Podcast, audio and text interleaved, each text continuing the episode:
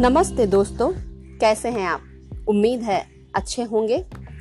आज मैं आपको जो पहली कहानी सुनाने जा रही हूँ, उसका नाम है यह भी नशा, वह भी नशा, जो प्रेमचंद्र जी द्वारा लिखित है। तो चलिए शुरू करते हैं। होली के दिन राय साहब पंडित घसीटे लाल की बारादरी में भंग छन रही थी कि सहसा मालूम हुआ जिलाधीश मिस्टर बुल आ रहे हैं। बुल साहब बहुत ही मिलनसार आदमी थे और अभी हाल ही में विलायत से आए थे। भारतीय रीति नीति के जिज्ञासु थे। बहुधा मेले ठेलों में जाते थे। शायद इस विषय पर कोई बड़ी किताब लिख रहे थे। उनकी खबर पाते ही यहाँ बड़ी खलबली मच गई। सब के सब नंग धिड़ंग मूल चंद बने, भंग छान रहे थे। कौन जानता था कि इस वक्त साहब आएँगे, फुर्र से भागे। कोई ऊपर जा छिपा, कोई घर में भागा, पर बिचारे राय साहब जहाँ के तहाँ निश्चल बैठे रह गए। आधा घंटा में तो आप कांख कर उठते थे और घंटे भर में एक कदम रखते थे। इस भगदड़ में कैसे भागते? जब देखा कि अब प्राण बचने का कोई उपाय नहीं तो ऐसा मुँह बना लिया। मानो वह जानबूझकर इस स्वदेशी ठाठ से साहब का स्वागत करने को बैठे हैं। साहब ने बरामदे में आते ही कहा, हेलो राय साहब, आज तो आपका होली है। राय साहब ने हाथ बांधकर कहा हाँ सरकार, होली है। बुल ने कहा, खूब लाल रंग खेलता है। राय साहब हाँ सरकार, आज के दिन की यही बहार है। साहब ने पिचकारी उठा ली। सामने मटकों में गुलाल रखा हुआ था। बुल ने पिचकारी भरकर पंडित जी के मुँह पर छोड़ दी तो पंडित जी नहीं उठे। धन्य भाग, कैसे यह सौभाग्य प्राप्त हो सकता है? वाह अरे हकीम, अरे, आह, इस वक्त सेठ जोखन राम होते तो दिखा देता कि यह जिला में अफसर इतनी कृपा करते हैं। बताए, आकर कि उन पर किसी गोरे ने भी पिचकारी छोड़ी है? जिलाधीश का कहना ही क्या? यह पूर्व तपस्या का फल है और कुछ नहीं। कोई पहले एक वर्ष तपस्या करे, तब यह परम पद का भागी बने। हाथ जोड़कर बोले, धर्मावतार, आज जीवन सफल हो गया। जब सरकार ने होली खेल ली है तो मुझे भी हुक्म मिले कि अपने हृदय की अभिलाषा पूरी कर लूँ। यह कहकर राय साहब ने गुलाल का एक टीका साहब के माथे पर लगा दिया। बुल, इस बड़े बर्तन में क्या रखा है राय साहब? राय, सरकार, यह भंग है। बहुत विधि पूर्वक बनाई गई है हुजूर। बुल, इसके पीने से क्या होगा?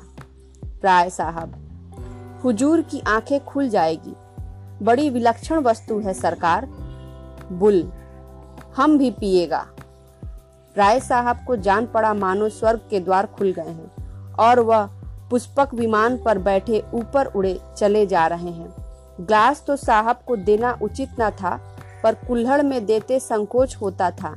आखिर बहुत ऊंच नीच सोचकर ग्लास में भंग उड़ेली और साहब को दी। साहब पी गए। मारे सुगंध के चित्त प्रसन्न हो गया। दूसरे दिन राय साहब इस मुलाकात का जवाब देने चले। प्रातः काल ज्योतिषी से मुहूर्त पूछा। पहर रात गए साइत बनती थी अतएव दिन भर खूब तैयारियाँ की। ठीक समय पर चले। साहब उस समय भोजन कर रहे थे। खबर पाते ही सलाम दिया।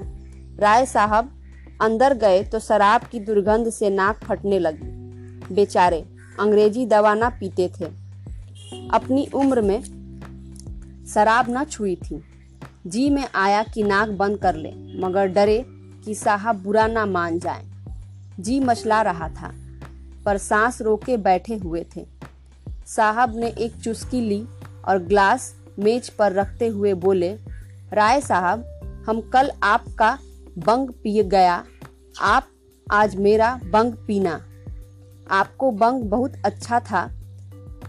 हम बहुत सा खाना खा गया। राय, हुजूर हम लोग मदिरा हाथ को नहीं छूते। हमारे शास्त्रों में इसको छूना पाप कहा गया है। बुल, हंसकर। नहीं नहीं, आपको पीना पड़ेगा राय साहब। पाप पुण्य कुछ नहीं है। यह हमारा बंग है। वह आपका बंग है। कोई फ़र्क नहीं है। इसको भी नशा होता है, उसको भी नशा होता है। फिर फ़र्क कैसा? राय। नहीं धर्मावतार मदिरा को हमारा यहाँ वर्जित माना गया है। बुल, ऐसा कभी नहीं हो सकता। शास्त्र मना करेगा तो इसको भी मना करेगा, उसको भी मना करेगा। अफीम को भी मना करेगा, आप इसको पियो, डरे नहीं, बहुत अच्छा है।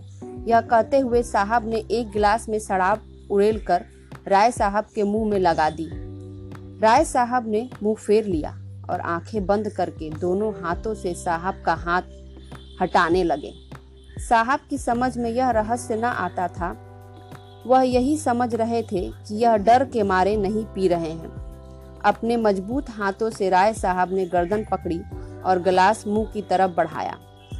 राय साहब को अब क्रोध आ गया। साहब खातिर से सब कुछ कर सकते थे पर धर्म नहीं छोड़ सकते थे। जरा कठोर स्वर में बोले, हुजूर हम वैष्णव हैं। हम इसे छूना भी पाप समझते हैं। राय साहब इसके आगे और कुछ न कह सके। मारे आवेश में कंठावरोध हो गया। एक क्षण बाद जरा स्वर को संयत करके फिर बोले, हुजूर, भंग पवित्र वस्तु है। ऋषि, मुनि, साधु, महात्मा, देवी, देवता सब इसका सेवन करते हैं। सरकार, हमारे यहाँ इसकी बड़ी महिमा लिखी है। कौन ऐसा पंडित है जो बूटी ना छानता हो। लेकिन मदिरा का तो सरकार हम नाम लेना भी पाप समझते हैं।